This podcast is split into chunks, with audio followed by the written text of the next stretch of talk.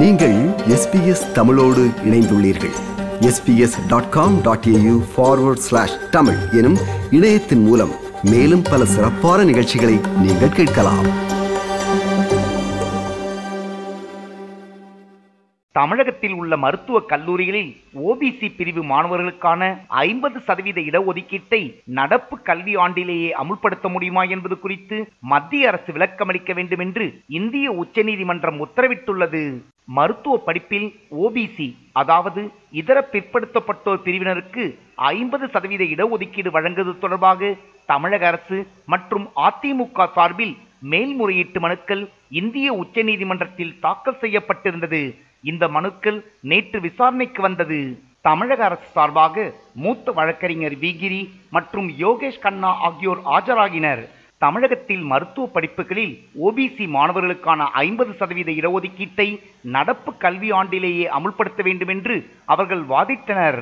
ஆனால் மத்திய அரசின் சார்பில் வாதாடிய வழக்கறிஞர்கள் அடுத்த கல்வியாண்டு முதல் தமிழகத்தில் மருத்துவ படிப்புகளில் ஓபிசி பிரிவு மாணவர்களுக்கான ஐம்பது சதவீத இடஒதுக்கீட்டை அமுல்படுத்துவது குறித்து விவாதிக்கப்பட்ட போது தமிழக அரசு அதிகாரிகள் எவ்வித ஆட்சேபனையும் தெரிவிக்கவில்லை என்று வாதிட்டனர். இதேபோல் இந்திய மருத்துவ கவுன்சில் சார்பில் ஆஜரான வழக்கறிஞர்கள் மருத்துவ கல்லூரிகளில் இடங்கள் அதிகரித்துள்ளதால் அதையும் கருத்தில் கொண்டு இடஒதுக்கீடு செய்ய வேண்டும் என்று வாதிட்டனர். அனைத்து வாதங்களையும் பதிவு செய்து கொண்ட நீதிபதிகள் மருத்துவ படிப்புக்கான தமிழகத்தால் அகில இந்திய தொகுப்புக்கு ஒதுக்கப்படும் இடங்களில் ஓபிசி மாணவர்களுக்கான ஐம்பது சதவீத இடஒதுக்கீட்டை நடப்பு கல்வி ஆண்டிலேயே அமுல்படுத்த முடியுமா என்பது குறித்தும் மத்திய அரசு மருத்துவக் கல்லூரிகளில் இருப்பதைப் போல் இருபத்தி ஏழு சதவீத இடஒதுக்கீட்டை ஓபிசி மாணவர்களுக்கு அளிக்க முடியுமா என்பது குறித்தும் மத்திய அரசும் இந்திய மருத்துவ கவுன்சிலும் விளக்கமளிக்க வேண்டும் என்று உத்தரவிட்டனர். கடந்த ஜூலை மாதம் சென்னை உயர்நீதிமன்ற உயர்நீதிமன்றம் ஒரு குழுவை அமைத்து அடுத்த ஆண்டிலிருந்து ஓபிசி இடஒதுக்கீட்டின் சதவீதம் மற்றும் பிற விதிமுறைகளை நிர்ணயிக்குமாறு மத்திய அரசுக்கு உத்தரவிட்டதைத் தொடர்ந்து உச்சநீதிமன்றம் இந்த உத்தரவை பிறப்பித்துள்ளது.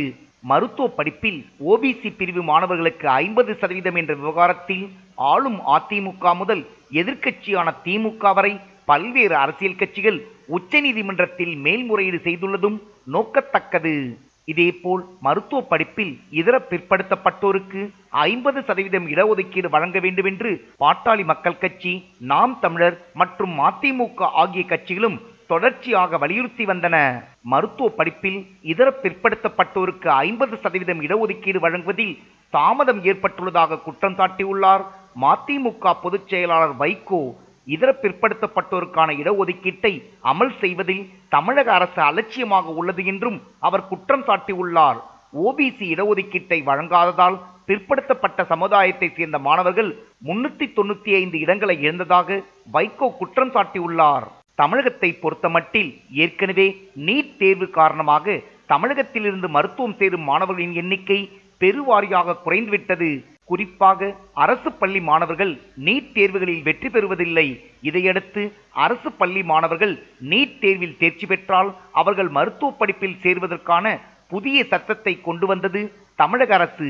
அதன்படி நீட் தேர்வில் தேர்ச்சி பெறும் அரசு பள்ளி மாணவர்களுக்கான மருத்துவ மற்றும் பல் மருத்துவ படிப்புகளில் சேர்வதில் ஏழு புள்ளி ஐந்து சதவீதம் கிடைமட்ட இடஒதுக்கீடு வழங்கும் மசோதா தமிழக அரசால் சட்டமன்றத்தில் நிறைவேற்றப்பட்டது. ஆனால் இன்று வரை ஆளுநர் அந்த மசோதாவிற்கு ஒப்புதல் அளிக்கவில்லை என்பதும் நோக்கத்தக்கது. இந்த மசோதாவிற்கு விரைவில் தமிழக ஆளுநர் ஒப்புதல் அளிப்பார் என்று நம்பிக்கை தெரிவித்தார் சுகாதாரத்துறை அமைச்சர் விஜயபாஸ்கர்.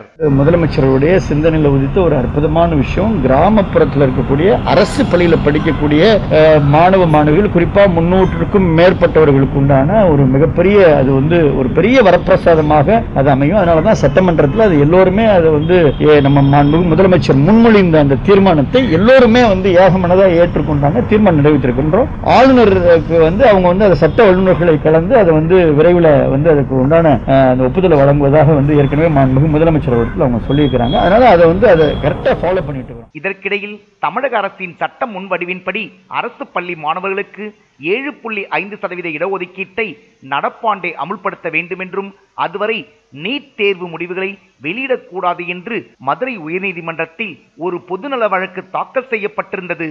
அந்த வழக்கு இன்று விசாரணைக்கு வந்தது அரசு பள்ளி மாணவர்களுக்கு நீட் தேர்வில் ஏழு புள்ளி ஐந்து சதவீத இடஒதுக்கீட்டு சட்டம் எப்போது கொண்டு வரப்பட்டது என்ற கேள்வி எழுப்பிய நீதிபதிகள் இது தொடர்பாக ஆளுநரின் செயலாளர் இன்று பதிலளிக்க வேண்டும் என்று உத்தரவிட்டுள்ளது. இது எஸ்பிஎஸ் வானொலியின் பார்வை நிகழ்ச்சிக்காக தமிழகத்திலிருந்து ராஜ்.